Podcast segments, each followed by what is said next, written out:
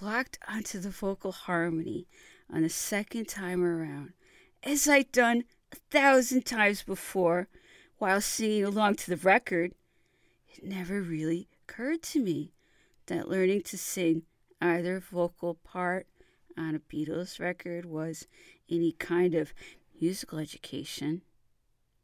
I was just a kid singing along with the radio or in our front room.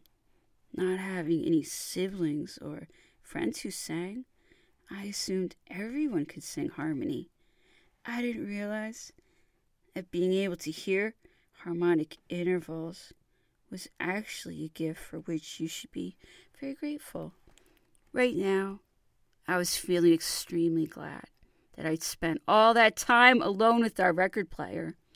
The end of All My Loving was met by an echoey round of applause and cheering from the performers scattered round the edges of the auditorium, and we were ready to go.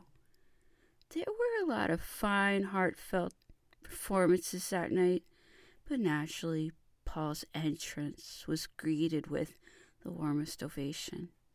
My part in Lonesome Town may have been discreet, but I was proud to be up there as part of the band. Then Paul kicked off All My Loving.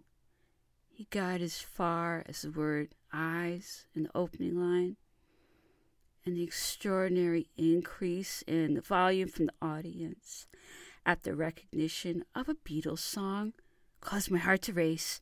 If that was a tiny fraction of the fervor that they must have encountered nightly, then you could understand why they would eventually want to get off the stage.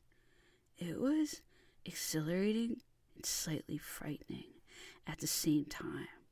At that very moment, someone backstage misread the cues, and Sinead O'Connor led a premature stage invasion of the entire cast, supposedly poised to join the closing choruses of Let It Be. The unexpected delicacy and emotion of the afternoon performance of All My Love was all but swept away in the enthusiastic but coordinated caterwauling into any available microphone.